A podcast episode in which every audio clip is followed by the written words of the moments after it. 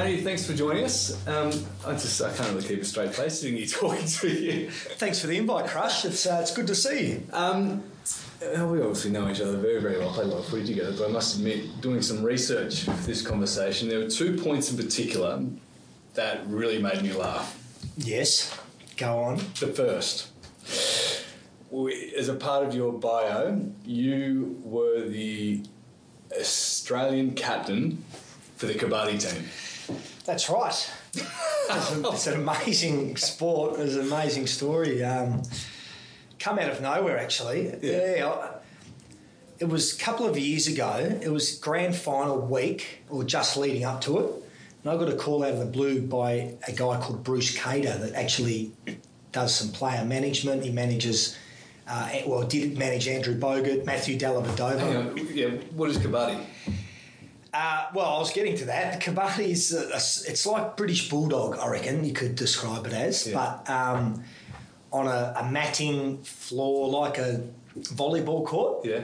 7-a-side with a line in the middle, and you've got to go across the line, and there's a radar, so the person that goes across has to chant the word Kabaddi for the whole 30 seconds. Yeah. You get a 30-second rate. Yeah. So you're on there, Kabaddi, Kabaddi, Kabaddi, Kabaddi, Kabaddi, and you've got to try and touch the opposition and get back across to your side, and you can do it by foot, by hand, any means possible. Yeah. So that's probably the best way to describe Kabaddi. There's not many rules. So the one thing that strikes me about this is that it's a religion in India. It is huge. And you went to India for this World Cup of Kabaddi. Yeah, well, I had to captain my nation, didn't I, mate? A bunch of misfits. We were thrown together in about a week, and we were allowed to take 14 on our team, but we could only manage to scrounge up 12. Yep. And upon arrival, we found out that two of the Australian members weren't eligible to play. Mm. One wasn't an Australian citizen yet, so he wasn't allowed to represent the country. And another one had been found guilty by ASADA of doping when he tried out for the Australian wrestling team. So immediately our 12 was down to 10. Yeah. Opening night, we took on the host nation, India, who were also the reigning Kabaddi champions. In a stadium, in front of a crowd. How many people? TV? It was on Star Sports, and I know that 280 million people tuned in. 280 million. So the AFL Grand Final it peaks at about 4.5-5 million. Yeah. And we're lining up, singing the national anthem, arm in arm, and literally had no idea what the rules were. And we're the Australian team. Anyway, India took it easy on us, and they beat us easily, but they could have absolutely destroyed us. And that was Kabaddi. And we were involved in this tournament for 17 days. We took on England, Argentina, which we won. So it was Australia's first ever win in Kabaddi. Yeah. It's a good little trivia question down the track when Kabaddi grows.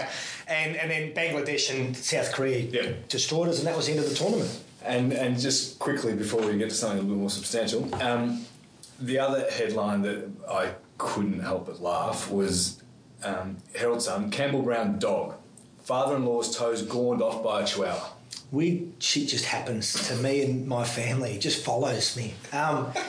Just quickly, what was it? My wife Jess's father Tom, diabetic,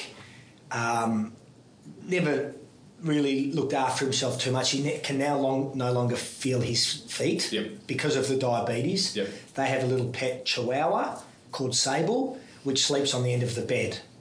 And a very cute little dog, like it's a miniature chihuahua, truly. He woke up one morning, the day after Derby Day, actually, and Jess had received a call saying, your father's in hospital, there's been an incident overnight. Woke up, bit of blood on the bed, looked down, missing his right big toe. The dog had eaten it off in his sleep. And because he has the diabetes and can't feel his feet, he couldn't feel it. So the dog just kept going. Emergency surgery, amputated the big toe. There was no way of saving it. Anyway, classic story and very serious. He was in a moon boot, your big toe you need for all your stability and things. Thought about giving the dog away. The possibility got thrown around to actually you know, put it down. Like, it's tasted blood now. Like, vicious. It's like a shark. You know? I've just got the taste of it. Human ale. Decided not to. Love the dog. No issue with it for about another 18 months. Wake up on a Wednesday morning to another call saying it's happened again. Sable had eaten off Tom. Left big toe. So this time, gone again. So again, hospital, surgery. Now he's absolutely cast, like can hardly walk. And the dog? Gave the dog away. Couldn't handle it. But now the dog's back. Like, they love the dog. It's back. They think it was just an aberration that just happened twice. So does he sleep with shoes on? Well, yeah. I just said lucky that the dog didn't sort of move further up the bed because he sleeps naked. So, the big toe is probably the least of his worries. For one reason or another, weird stuff does happen to you. And whether in part that is that due to your upbringing? Mal being your father, Kay, of course, Mum, but Mal's a personality himself. Yeah, I think we like life experiences. We put ourselves out there. We're out and about doing funny things, you know, travelling a lot and things like that, and just embrace life. And then when you do that, naturally obscure things tend to happen rather than if you're just, you know... in the one spot at the one time doing the same thing over and over again and your life would become a bit mundane. So, no, the old man is a genuine character. Like, I know people see that, you know, of what he's like on the outside, but he's a genuinely funny man and just a funny dynamic, our family. Yeah. Yeah. What sort of an influence did Mal have on, firstly, your sort of childhood, but then football as well? Oh, massive influence. He probably taught me what it took to get there. Not one of the parents that are overly bearing or pushy, but certainly honest. Always provided context in terms of the game. Highly educated in it, not only as a player but as a coach, and sort of knows what it takes to. For you to be the best, you know, even right up until my last game, you know, like game 204, he'd still sort of flick me messages, on the week leading up to it, saying, "Oh, you know, you thought you fumbled a couple of ground balls during the game, maybe get the coach to kick 20 into your hands, or you missed, you know, you looked a bit slow off the mark. Why don't you go and do some speed work?" So just always, just driving you to not probably become complacent, I think. Yeah. Just continue to work on your game, your craft, to be the best you could. As you developed as a player, even as a schoolboy playing, were there any moments where you thought, "Oh, Dad, you've overstepped the mark there"? Yeah, a couple of times. Yeah, like I remember I was in year 10 or year 11 playing for the Scotch first 18, and going okay, but like, and had a really poor game. This one game I was against Haileybury or something. Got home that night and the old man was absolutely just disgusted with my performance and let me know to the point where we didn't speak for a couple of days. I thought he overstepped the mark. Yeah. Did he clip you over the head or anything? No, nothing like that, but just like he just gave me a real good spray, you know. And he didn't do that often and, you know, if I thought it was warranted, I'd cop it, but I didn't think it was warranted on that particular occasion and neither did... And my mum, I could have done anything and she would have been in my corner. So, but saying that, you just dust yourself off and play the next week and go again. But, huge support. Hawthorn, born and bred, obviously, grew up in Hawthorn and went to school at Scotch. And you were part of the 2001 Super Draft. But the Super Draft, inverted commas, with Hodge, Ball and Judd, almost... overshadowed the Super Draft of Hawthorn that particular year with John Turnbull, and you were an integral part of that to what was to play out in years to come. But also, you know, Rick Ladson was part of that draft as well, and so was Simon Cox as a mature age guy. He was Hawke's last pick in that draft from the Doggies, and he had a really good couple of years. You know, that was under Schwabby's era, not Clarko and the rebuild of the club, but so, I think he can become second in the best and fairest, and so that draft for Hawthorn, John Turnbull was Hodge, Daniel Elstone, who didn't go on and play any games of footy, but he was an elite junior. Ladson, 18 or 17, myself at 32, Sammy Mitchell at 36, and then Simon Cox. So hindsight's, obviously a great thing. And you look back on that draft for Hawthorn, it's produced two premiership captains and Hall of Famers. I ended up playing 159 games for the Hawks and played in the premiership, and Rick Ladson played probably 130 or 40 and had a lot of injuries and stuff, but he was a star as well. So, yeah, Johnny Turnbull nailed the draft, but unfortunately the way footy works and everyone wants immediate sort of effect and answers, he ended up losing his job at Hawthorn at the end of 2004 because he ended up choosing Hodge ahead of Chris Judd. Now, hindsight will tell you now, 16 years later, that is actually, not that one's better than the other, but how can you lose your job for picking Luke Hodge at number one? Which was amazing, right? Because Juddy flew out of the blocks, right? Ball was flying at that stage early in his career as well, and we had fat Hodge, effectively. Yeah, he was overweight. Do you know what? He was just your classic country kid that was adapting to life in the city as a professional footballer when he probably didn't really have any idea what it took. Yeah. And it took him not just a year or two, it probably took him 4 years to start to, you could argue even longer maybe, what to eat, how to prepare for training, what to drink. He loved to drink, Hodge, and sort of still does. But,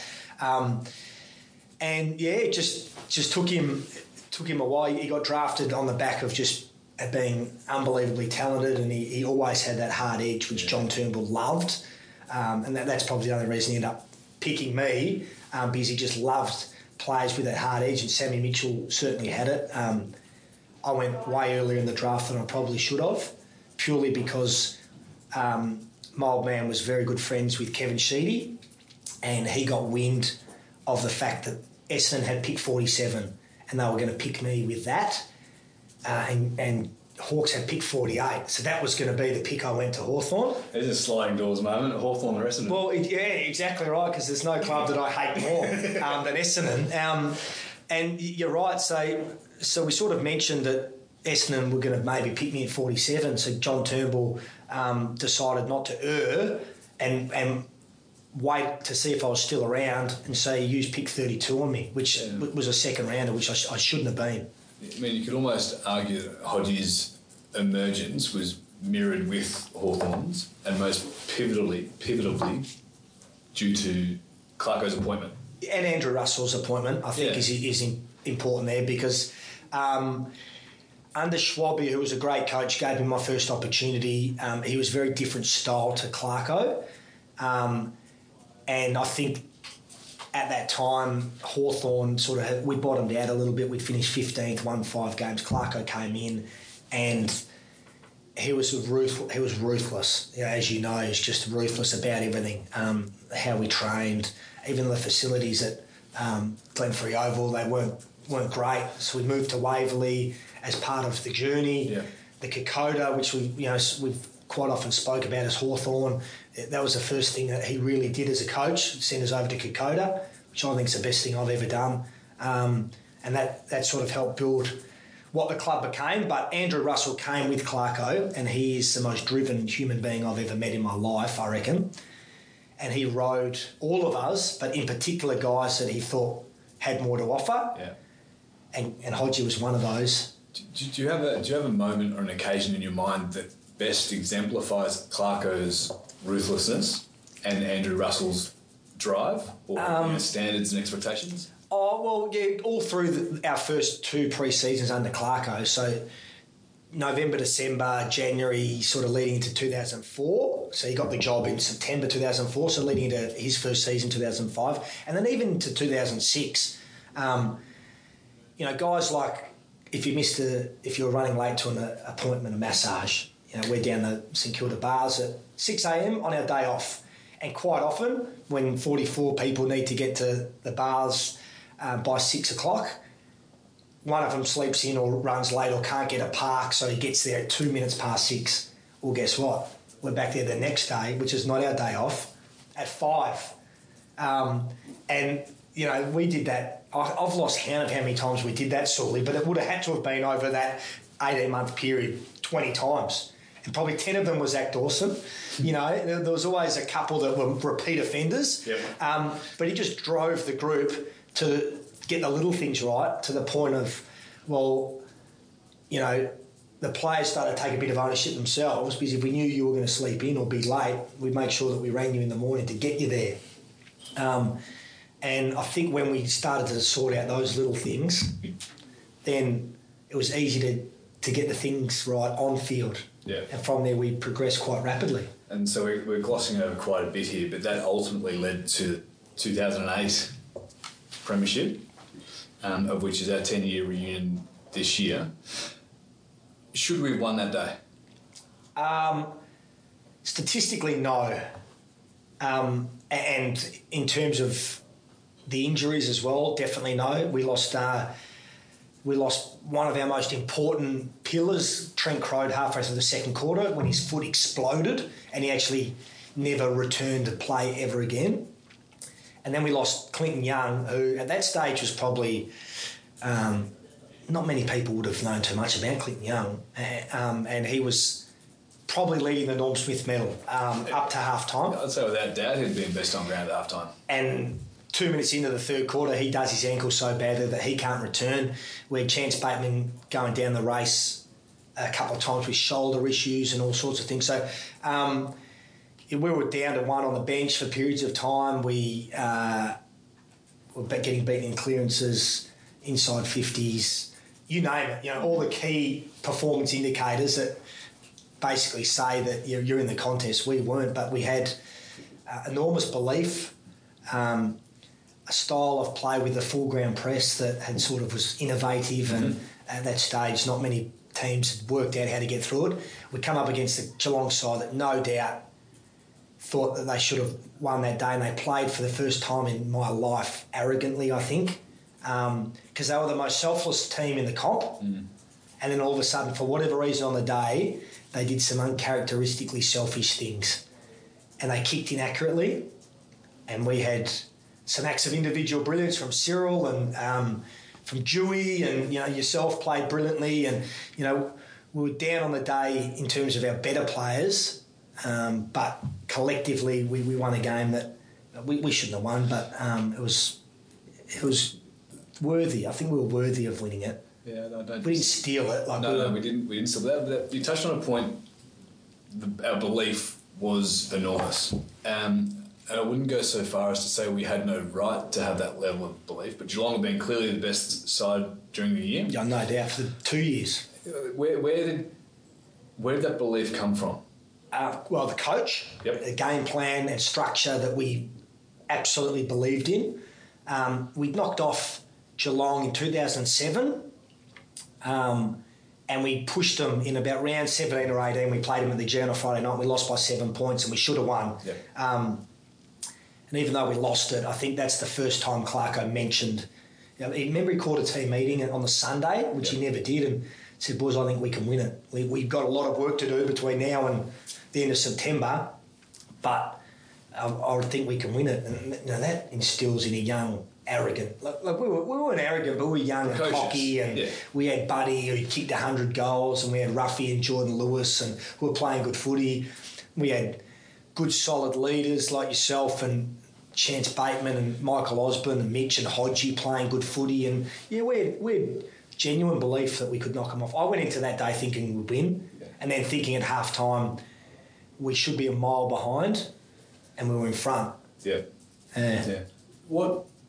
What's Clarko's greatest attribute as a coach? What makes him different from the rest? There's multiple things. One, he's innovative, which I think tactically you need to be if you want to stay ahead of the curve. Like, I think a lot of clubs see what last year's premiers were doing and then try and replicate it themselves, which...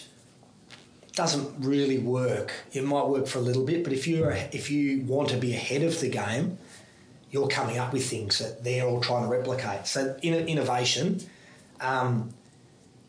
his people management skills I think are brilliant.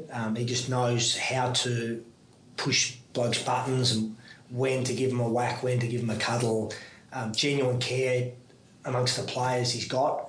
And he's got that ruthless streak in him that I think you need. He's prepared to make big calls on superstars of the game. I just laughed when I heard all the journos and everyone talking about Clarko because he got rid of Mitchell and Lewis and those guys. And Caroline Wilson come out and said, he's ripped out the fabric of the footy club and things like that. Like, they've got no idea what they're talking about because you don't move them on. You don't get Tom Mitchell, Jager O'Meara into their footy club. They play for another year or two and then you move them on because they retire, but you're 2 years further back from winning your next premiership. You know, he's in the premiership winning game. He's not there to make top four, make top eight. So, I just think it's a multitude of things, but the one thing that you love as a player is that he's always got your back. When's the last time, or have you ever heard Clarko come out and give his players a clip in the media? No, never. He's never done it. He's got grizzly with journos that have written stuff. The question, Richie Vandenberg, and is he in the best 22? Well, that journo copped an almighty spray, didn't they? And as a player, not just Vanders sees that, but the rest of the playing group see that, and he goes, we're in this together. It's not senior coach and players, and it's all in the trenches together. I think that's as important as any of it. Yeah. So obviously, 2008 premiership, 2009 then went on to be your last year. 2010 went on to be last year at Hawthorn. 9 we didn't play finals. 2010 we played one final. Yep. And then traded. And you were the heart and soul of Hawthorn at this stage as well.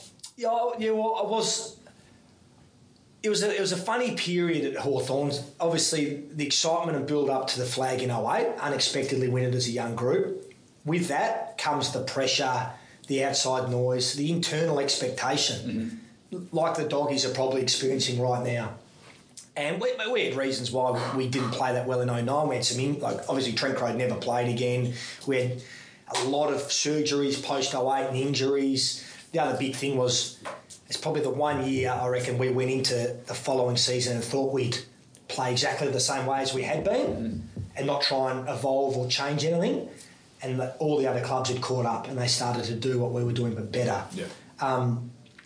And as a group, I think we learned a hell of a lot from that, especially Clarko and the group, which helped in 2009 and 10, and the failure helped drive the premierships of 12 or 13, 14, 15. But I sort of the game had evolved. They brought in the chopping of the arm rules. I'd gone from being a key position defender to all Australian, which was a great honour, and but to a sort of swing man, which is important. You need to be able to have multiple strings to your bow. But went from being a pretty important player at the club to play forward for a half, down back, off the bench, come on, do a few things. And 2010, I was sort of talking to Clarko about I want to get back to my basics of being a defender. He thought that I was a forward or a defensive forward, and I just felt like my position in the team, while it was safe at that stage, wouldn't be for very long when you've got guys like Bruce, Suckling, Geray, Stratton, you could see they were going to be good players. Yeah. Some of them I didn't see going on to be as good a players as they were, but they could play and they were young. And so I sort of just read the tea leaves a little bit, surely. I knew that Clarko's ruthless, and he doesn't mind moving players on when he thinks that he can't get the best out of them anymore. So when the offer from the Gold Coast came through, it was a bit of a no-brainer in terms of longevity. And the people out there go, you took the money to go to the Gold Coast. Well, anyone that knows me knows my complete lack of respect for money. Money plays no part in my life. But I was 27. It was like play for the Hawks for one more season, then probably play Box Hill for a season, and then be thanked for my services and retired at 29. Or go to the Gold Coast 3 years, so you're automatically playing to 30. Young group, your body's right. You might get another year or two out of it, which I ended up getting another contract. I didn't play the 2014 season, but I got 4 years or two, and one of them at Box Hill. So leadership, I always sort of aspired to leadership at Hawthorn, but it never was really there. Yeah. And went up to the Gold Coast where you're immediately, you're a leader, better contract. It was just, it's one of those few times in your life that it just ticks every box. You go on really good terms with the club that you're at.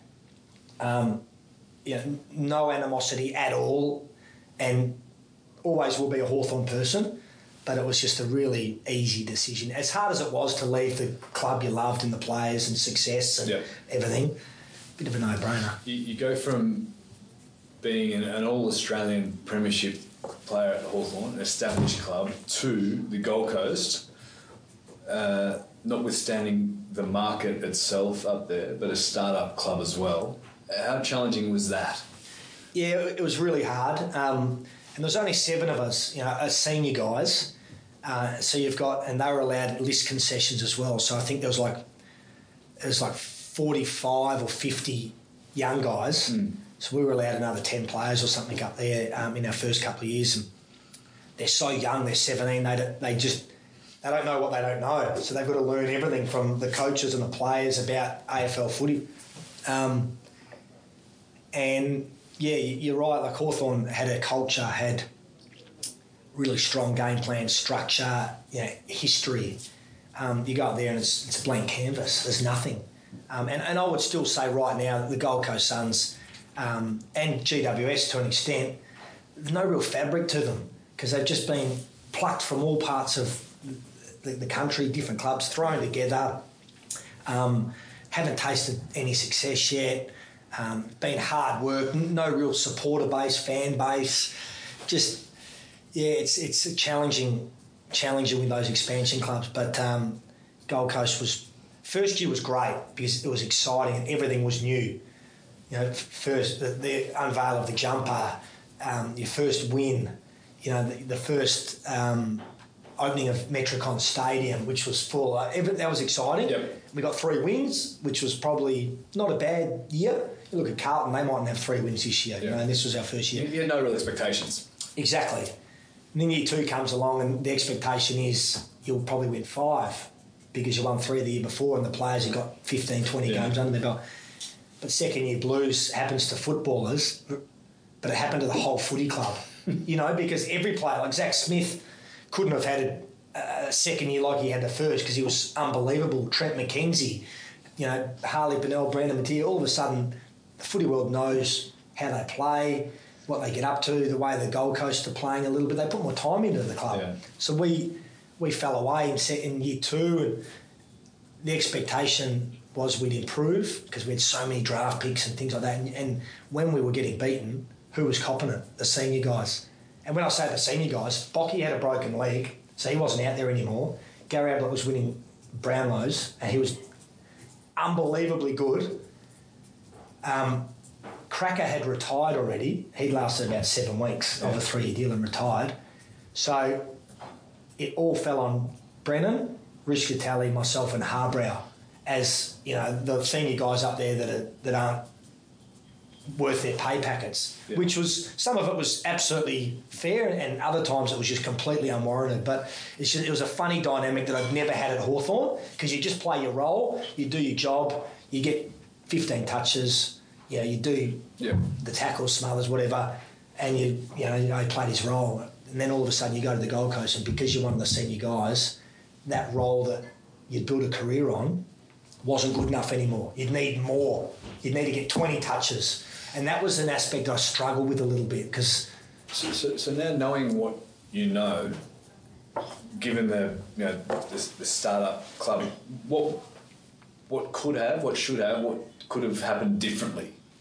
Recruiting philosophy, the creation of the culture, the leadership challenges notwithstanding the guys that couldn't get out there? Yeah, your recruiting is only as good as the development program you've got at a footy club, I think. So is one more important than the other? Well, you need to get them both right, but you can make a player a better player in a really strong club with a good development program and structure. If you've got $2 million, right? $1 million for a recruiting program and $1 million for your development program, do you split it equitably, or does the one go in, is more go in one pot than the other? No, I'd say more should go into development program, because once you've got the cattle that you've chosen in the national draft or rookie draft or whatever, if you can turn them into good players or better players because of your structure, your game plan, their roles within the team and the development of those players, and do it quicker, do it in 2 years instead of 4 or whatever, then you'll be competitive. You'll be a really good side. I just think that the Gold Coast at the start just needed to be a bit like across the board, the leaders, the coaches, everyone just, this is how we're doing it. This is the way, whether it's right or wrong, we're doing it this way and bang, go for it. It was very much, we'll just play the young kids, get some games into them, teach them the run and carry and the offensive side of the game. And once they get to 30, 40, 50 games, you know, the defence will come, they'll be better because of the experience and things like that. And it just never worked out. There's no doubt that across the board, game plan and structure, we need to be harder with the young guys to give them a blueprint of how they should play. And if they deviated from that, then, you know, they caught their whack, they get dropped or whatever. But players weren't really getting dropped when they should have, and they were getting played to the point of losing all confidence. I wouldn't say we were on the same page off, like as a footy club in terms of the way we wanted to play. Clarko had a blueprint. Bang, goes in one side, goes out the other. You come out the back of stoppages. This is how we play. Everyone knows it. Up there, it was just we'll play and see what happens on natural talent, which I don't think talent wins you games of footy.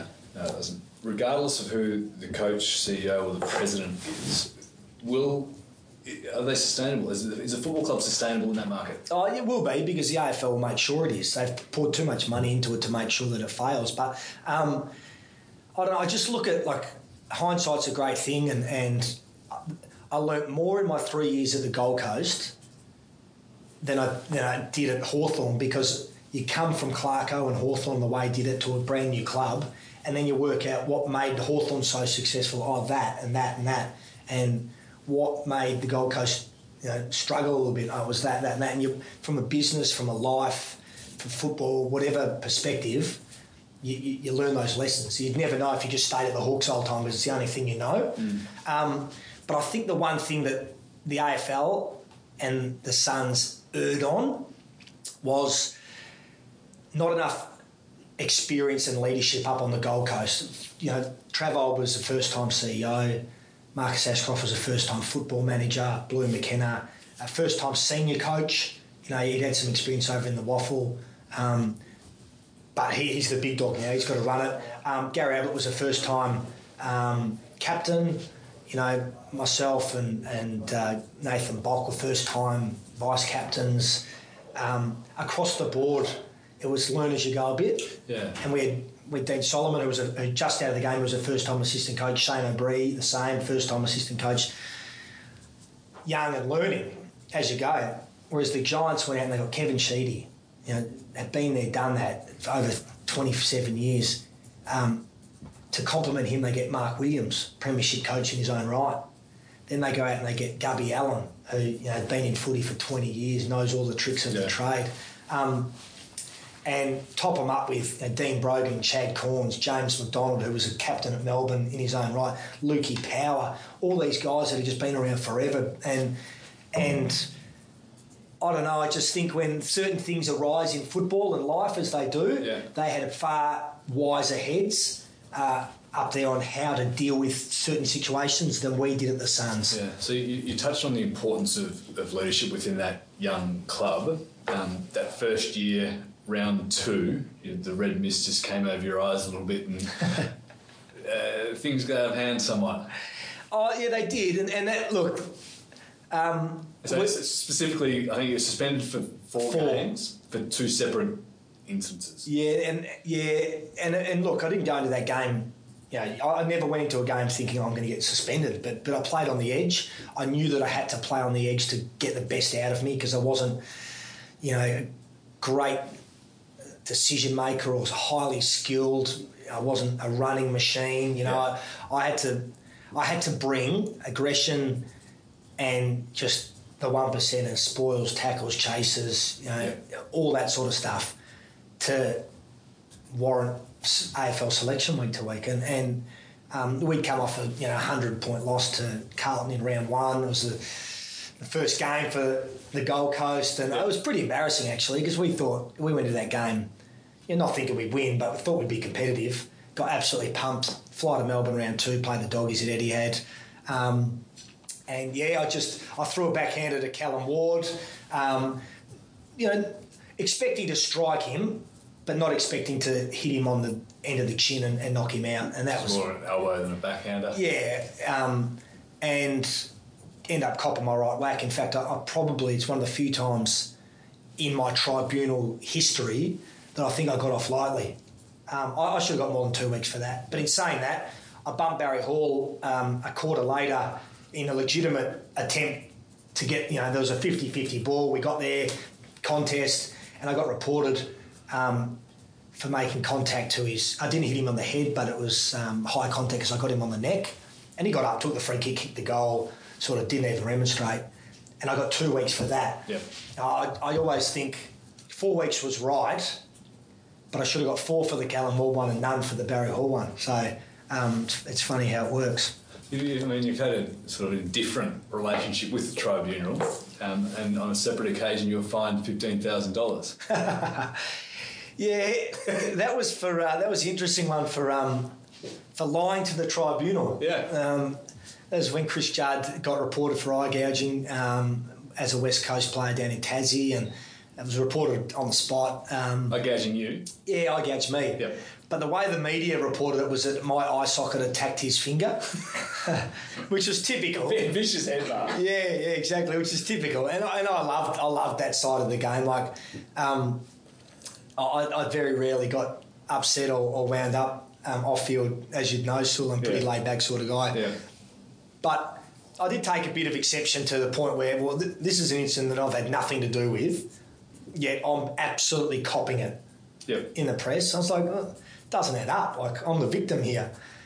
But I'm anti-establishment, so there's no way on earth I'll ever give favourable or unfavourable evidence to to the tribunal. So I did my absolute best to get Juddy off. In fact, I just blatantly lied to the tribunal, which should be more of, by the way. All these medical reports that are too honest and just give me the shits, because they crucify players. Yeah. They turn a 1 weeker into a 4 week because a doctor decides to write that he's feeling nauseous. Your medical report said your eye detached from the socket, the retina. Yeah. I lied to the tribunal, and I went on the couch. With Mike Sheen and Robert Walls. So the couch is Monday night. Was it Tuesday night? This was a week or two later. Okay, a week or two later. So you've gone to tribunal. Juddy got a week. Nobody knew, right? Juddy's got a week. Yeah. And he challenged it. And then I gave my favourable evidence. He got off. Yep. And then I think he played that week, and then I was on the couch the following week. That story's dead and buried then, effectively. Yeah, it was a little bit. I remember roughly Juddy said something in the post tribunal press conference that just rolled me a little bit, like basically saying that I'd somehow initiated it, or I'd done something in the pack that had caused him to react, and I don't think I had. So I was like, I'll eventually get the story straight at some stage. And just happened to be I was on the couch the following week, and Mike Sheen, just very good journalist, because if he'd have said to me, "Did you lie to the tribunal?" I would have gone, no. Yeah, can't say yes. Because you can't say yes, But he said, Campbell, did you tell a fib at the tribunal to help Chris get off? The fib sounds... He softened it. Yeah, he softened it. Brilliantly done. And I said, of course I did. Who would want to see the Brownlow favourite, Chris Judd, get suspended? So, of course, I told a fib to the tribunal. That's I think everyone should sort of not help. And... did the rest of the interview and got off air and didn't think much of it. And Mark Evans rang me. He goes, mate, great interview. It was a footy manager at the Hawks. Great interview. I thought you did really well, handled yourself well. There could be a bit of backlash from the Chris Judd fibbing comment. And, you know, like, I go home that night, don't think much of it. The next day, back page, Brown admits lying to the tribunal, bringing game into disrepute. Adrian Anderson wanted to give me 3 weeks suspension. And I said, hang on a second. How can I... Juddy's eye gouged me and got 1 week and I'm getting 3 weeks, which is 3 times as bad as an eye gouge for just helping him out here. One's Chris Judd, the other's Campbell Brown. You've got to apologise. I've brought the game into disrepute. You've got to apologise. I'm not apologising. Like, yeah. I refuse to ever apologise if I feel like I'm not in the wrong. Yeah. And so we compromised. I copped $15,000 fine and I reckon I sent Juddy an invoice. And I'm still waiting. I'm still waiting to hear back from that. So, yeah, that's a true story. And you know what? If I had my time again, I would do the exact same thing. I'd lie to the tribunal. I'd cop the fine and move on because that's just who I am. I much prefer to be in the right side of the law. Somewhat of a cavalier approach to football and to life. Post-footy, English Channel, what on earth...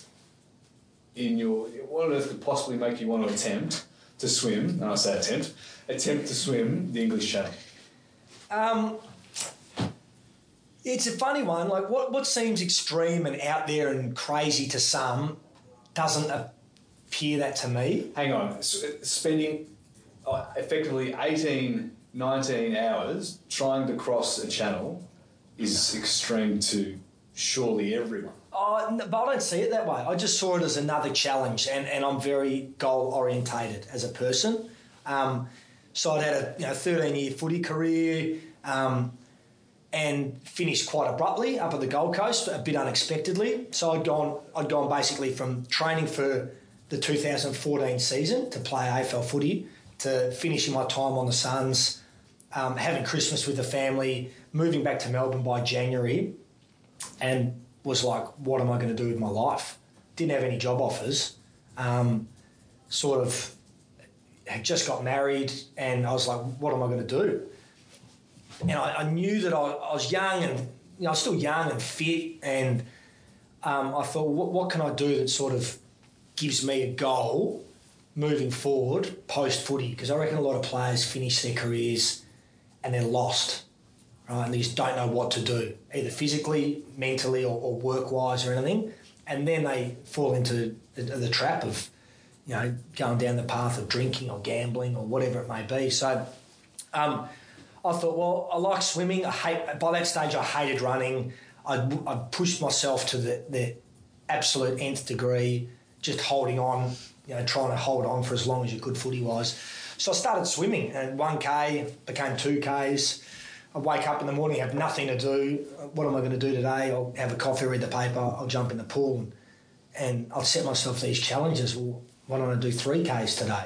It didn't matter if I was in the pool for 1 hour or 5. I had nothing to do, And it was a good way of keeping fit. And you think a lot while you're swimming as well, so you think about life and you could switch off. And then I was like, yep, I'm going to try and swim the English Channel. So... that was like the biggest swim I could think of. Like, I could have done a Lawn Pier to Pub, but that's 1.2K silly. So it's quite funny how you can build up quite quickly swimming wise, because I built up to 10Ks, like I'm talking 10 1Ks in the space of like 6 weeks. Yeah. So you've woken up, decided, right, I like swimming. I'm going to swim the English Channel. Coach.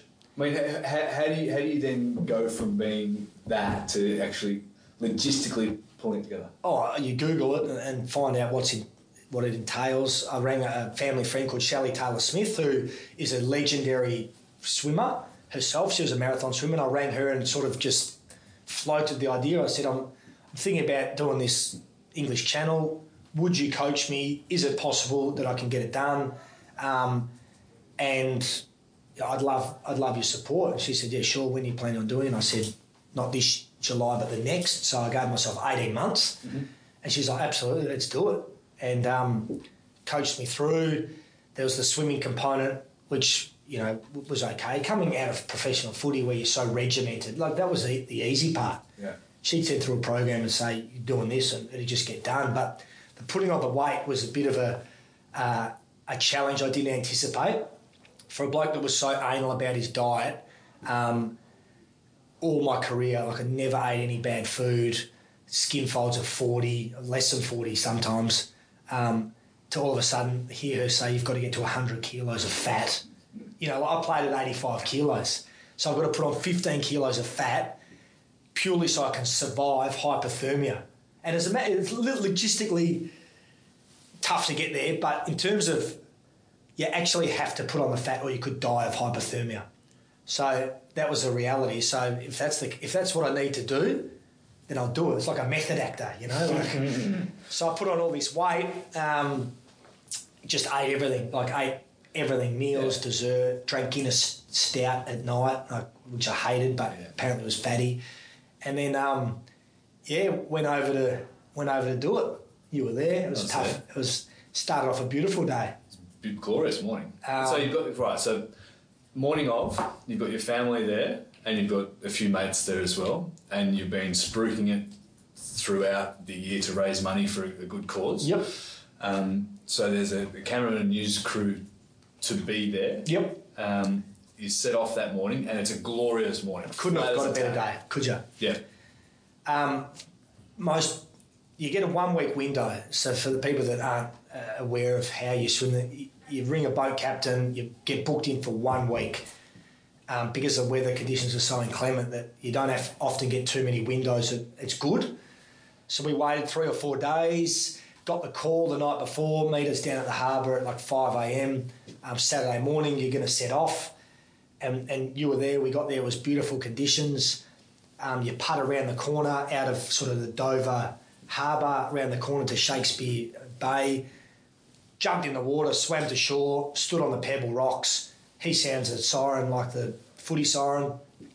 And you just take off towards France, preferably Calais because that's the closest point. But conditions were beautiful. I'd swim every half an hour, stop for some food and drink, and it's just literally just swim until you get to France. My mindset was like, righto, well, this is your day. You've been training for 18 months. You've got great conditions. If you just keep rolling your arms over, you'll get there eventually. Even when you're fatigued at 12, 13, 14, 18-hour mark, whatever, if you're still moving forward and swimming, you'll end up getting there. So you set yourself a window of 16 to sort of 20 hours? Yeah, I was sort of 16 to 18 hours because my pace, I wasn't the quickest, but I could just continue. 6 hours in, I'm flying, like through the English waters, through the English shipping lane.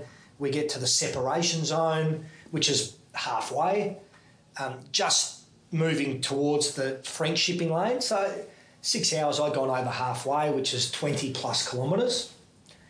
And then the weather turned and the wind picked up, which meant that it became a bit more choppy and got worse and worse. But to be honest with you, these were the conditions I had in my mind that it would be like. You know, in a way, I didn't anticipate it to be so flat and beautiful. So I just kept thinking, all right, next half an hour feed, stop, food, drink, next half an hour feed. And it was getting tougher and rougher and I was getting thrown around a bit. But like I told you, my mindset was just, well, I know I'm moving forward. My arms are rolling over still. So this weather might mean I'm 20 hours, but I'll get there. And unbeknownst to me, the weather was so bad that I was actually swimming on the same spot for 3.5 hours. And my boat captain knew and the crew knew, but they didn't have the heart to tell me. They could have pulled me out at 7.5 hours or 8.5 hours, and they wanted to feel like they gave me absolutely every chance until it got to the point where the weather was so bad, and we're talking like 50-kilometre-an-hour winds and sort of 3, 4, 5-metre swell, that the boat captain blew the whistle and said, Campbell, we're abandoning the swim. And I'd been swimming 9.5 hours. I'd come here with one goal and one goal only, and that was to swim the English Channel. Like you said, we talked it up to raise money and awareness for the Shane Warne Foundation, and I didn't want to fail. Like, to me, that not getting across was a failure, even though the swim was abandoned by the boat captain and not me. I wasn't happy with that, so I was like, nah, mate, get stuffed, I'll see you in France. And that's when he said, you've been swimming on the same spot for the last 3.5 hours. And like then, just all the fight that you've got in you just finishes, because I knew no matter what, like, even if I ignored him and kept swimming, I actually wasn't getting to France at all. So, yeah, that was pretty disappointing. Pretty disappointing that you set yourself such a challenge and you don't tick it off. And even though I had nothing to do with, I prepared physically well. I still feel like, you know, I could have got across, but the weather on the day is one of the big obstacles of the Channel, and far greater swimmers than me haven't got across because of the same reason, and worse swimmers than me probably have got across with, you know, with that element of weather. 2 days later, somebody else crossed and they made the swim, is that right? It wasn't 2 days. I reckon it was about a week later. Yeah, like that storm that come in meant there were 4, 5, 6 days of a complete blowout, and the next people were waiting in Dover, and then they got the nice day and you go across and it was... Yeah, but that's the way it is, unfortunately, and I hadn't anticipated for 1 second that I wouldn't get across. No, because I knew physically and mentally I would push myself to get there. I didn't anticipate the weather turning like it did on the day, and I still get a bit frustrated about it in a way, because I don't like sort of feeling like the job only got half done. Yeah. Goal orientated, you need that mental challenge, stimulation. What's the next one? After the swim, I had sort of 12 months of nothing. I was just physically and emotionally just flattened by it. And then you feel like a bit lazy, so I started running again. And it's funny, if you don't have people telling you you have to run every day, you actually can go for a jog and enjoy it. And I started to do that. And so I spoke to a couple of mates, and again, I was looking for something to do, maybe a marathon. Why do the Melbourne Marathon when there's an Antarctic Marathon? That makes sense. I'm going to head down there in middle of December. Antarctic. 42.2 Ks in Antarctica. On ice, on snow, on a glacier? It's on the glacier, but they've got a snowmobile that they'll do a path. Like there's 2 laps of a 21.1 kilometre sort of course. So they'll mow it, so it's going to be snow, but it'll be more compact. It's not going to be like I'm running in 6 inches of powder. And so does that mean you're wearing your 2012 Pumas? I probably need to go to the store and buy some. No, you won't need spikes. No, you won't. It won't be runners like we run a tan in, but it'd be runners with the extra grip for off-road running. Yep. You know, I reckon. So, but I'll play around with that. But yeah, that's exciting. So I've been sort of back running sort of 20, 30, 40, 50 Ks a week, and really slow. Like everything I do is slow. I'm not going down there to run a 4-hour marathon if it takes 6 hours. But it's a great experience because I'd never go to Antarctica otherwise. And to do it with a couple of mates, sort of, it gives you that, it gives you that goal, gives you something to focus on for the year, keeps you motivated. You end up with lifelong mates out of it. Mm. And you've had a great experience. You know, I'm not doing any charity side to it this year. It's been pretty low-key until you asked about it just then, that we'll just go there, do it, and hopefully finish. That'd be good. And add another life experience on. Of your football career, what moments stand out that you're most proud of? Good question. Never really thought about it. You know, like I got asked the other day, what's the best game of footy you ever played in 12 years and 205 games? And I can honestly say, irrespective of the size of the game or the result, I think the best game of footy I ever played, personally and structurally to the team, was the 2008 grand final. Because I started forward. Tom Harley played on me, and I always played forward against Geelong because Clarko had a theory that they were vulnerable to quick, elusive, medium-sized forwards that could mark above their heads. And that's why Ruffy and Buddy never got hold of Geelong. It was always Mark Williams, Michael Osborne, myself kicked, you know, bag. Or when I say bags, a bag for me was 3, you know, but I did that multiple times against Geelong. So I started forward on him, kicked a goal, set up a couple of goals. Crody breaks his foot, goes down. He's out for the game. I need to go from forward pocket to full back on Cam Mooney, who was on fire at the time, and try and nullify him to win a premiership. You know, like there's no more daunting task than that. And did that, and you know, kept him. I kept him goalless in the second half. He helped as he missed a couple of shots on goal. But just one of those days where every time I touched the ball, it just turned to gold. Like even my missed kicks, you know, hit players, took some intercept marks at important times, and just. Which is funny because I had games where I kicked more goals and had more possessions and things like that, but I was never your 30 possession player or I was just a role player that just tried to play his role the best he could, and it's funny that I really enjoyed playing the State of Origin game. That was a novelty, but to play coached by Bomber Thompson, play alongside all these guys and wear the big V. And who knows, it might never be played ever again. Yeah. So it could be the last time anyone represents a big V. That was a great highlight. I loved going to Ireland, playing under Kevin Sheedy in the international rules, Croke Park in front of 80,000 Irish. I loved the game, mate. I loved everything about it from all the way through, and even some of the periods that the club aren't going great or out with suspension or some big injuries. I like the challenge of getting back and proving the point that you still got it. You can, things like that. So, of those moments, is there a time you'd have again where you wish you didn't do that or say that or? Well, it's easy act in such a way. It's easy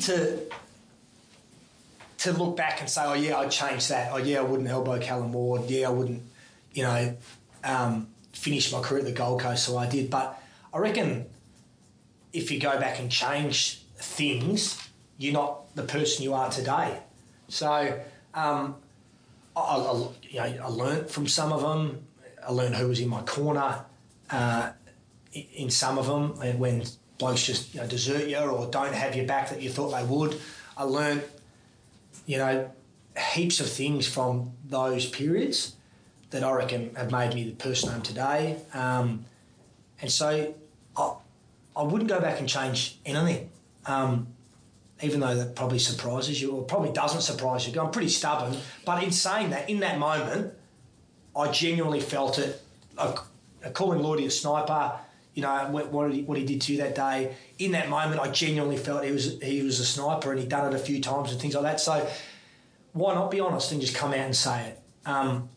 It caused a shitstorm, and my relationship with Lordy now is great, and it always was great. It's just we had a little bit of animosity in the 2 hours we played Hawthorn and Essendon, but I love that rivalry. Yeah. It was real back then. My word. I look at Hawthorn Essendon now, their games, like nothing. There's no passion. There's nothing. Not as much feeling, and that's probably we'll finish up shortly. That's a good segue in terms of your honesty in a moment. You're particularly active and at times provocative on social media. Yeah, I wouldn't say provocative. I'd say opinionated. Yeah, I put my opinion out there, which I firmly believe in, and it's an informed and educated one. And naturally, a lot of people disagree with it. So you invite that. Yeah, but I don't do it to be provocative. I do it because that's my point. That's I've read something or I've felt strong enough to post a tweet. I love Twitter. Yeah. And Brown Dog 30.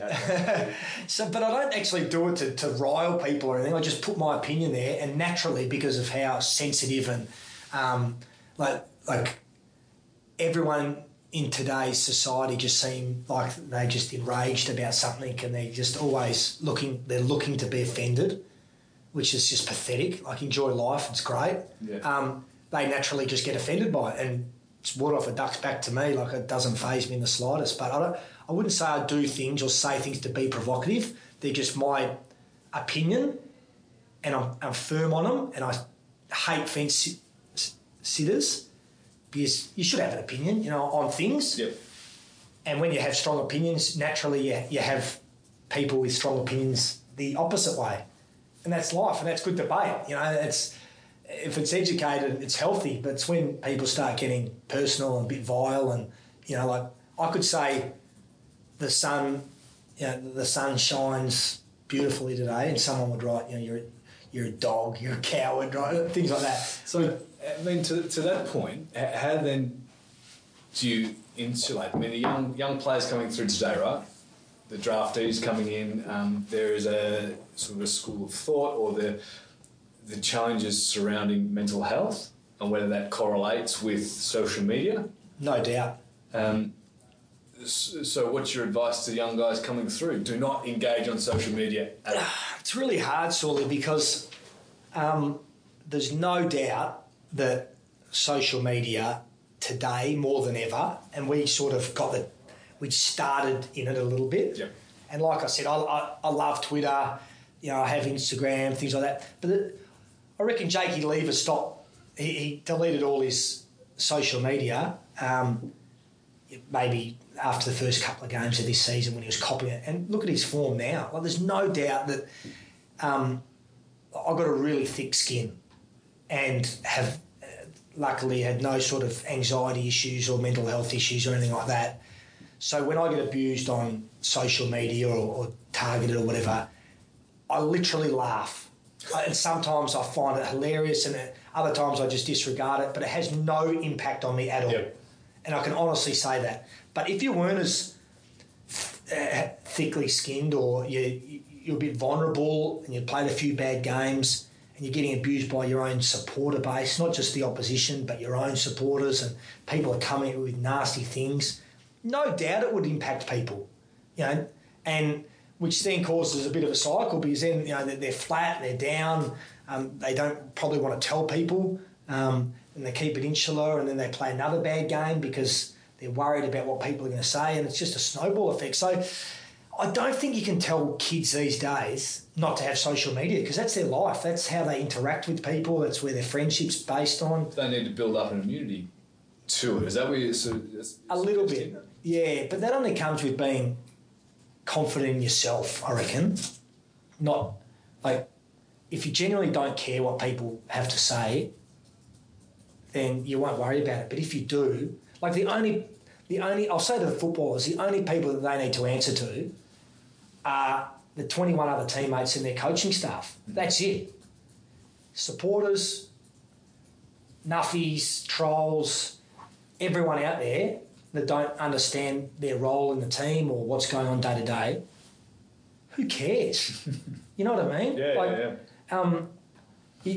You're a footballer there to play footy for your teammates, do whatever it takes to win and have success, and from that will come a boot sponsor and a car sponsor and media work and whatever. Yep. But don't try and appease everyone and try and go down that path and look for it. That'll come if you play good footy and you're successful and everything. I just think some young kids today, they want it, right? They want it in year 2 rather than in year 6, you know, after they've built up 4 or 5 years of really good, solid base of football and everything. Yeah. You know, so it's a good debate to have, and there's no right answer, because you can't just say you're not, you know, no draftees have social media. Yep.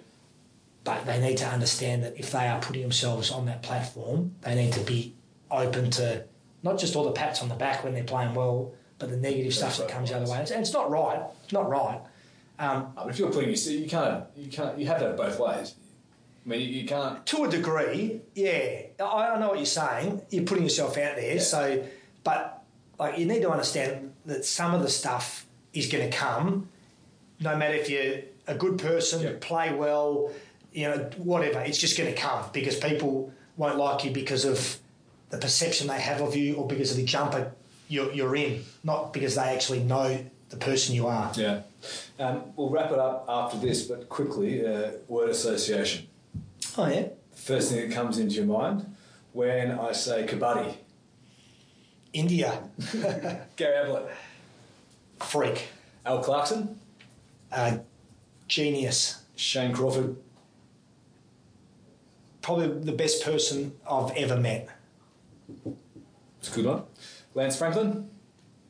You're thinking? Yeah, I have to think, because he's just been such a... Exciting is the word I have. I'm so glad that I was playing the game he kicked his 100, because I don't think we'll see it again. And he's an enigma, yeah, as you know. Like, yeah, we're very close to him, but we're so far as well. Like, yeah, we don't really know Bud, even though we played with him, you know? God, there's so much more of this we could unpack. Trent Crowe? Unusual, but a terrific heart. Joe Ruffin? Great leader. Luke Hodge. The general. What else can you say apart from the general? He's a star. Sam Mitchell. Driven. Whose book of Luke Hodge and Sam Mitchell will you read first? Well, I've heard that Mitch's is going to be more controversial or very controversial. So I'll probably read that purely because of that, not because of any other reason. Okay. Gil McLaughlin? Doing a good job.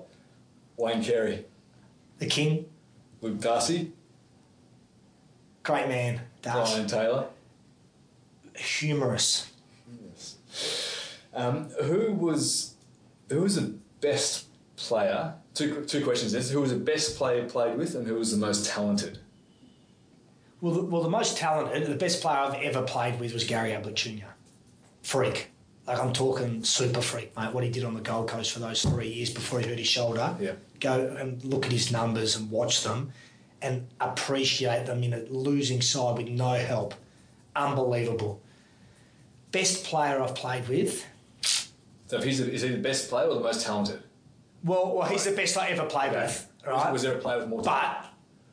But he's the most talented. But I want to say, I look at the best player I've played with as like someone that just goes out there and plays their role every week. You know, like that you could go to war with and know they get the job done. So it'd probably be you, Sully. Oh, I like that. So I don't equate best player clearly with Gary Ablett, you know, but you won best and fairest and played well in big games and things like that on talent, but like we're not talking Franklin, Judd, Hodge, Mitchell, Ablett talent. Thanks, Bear.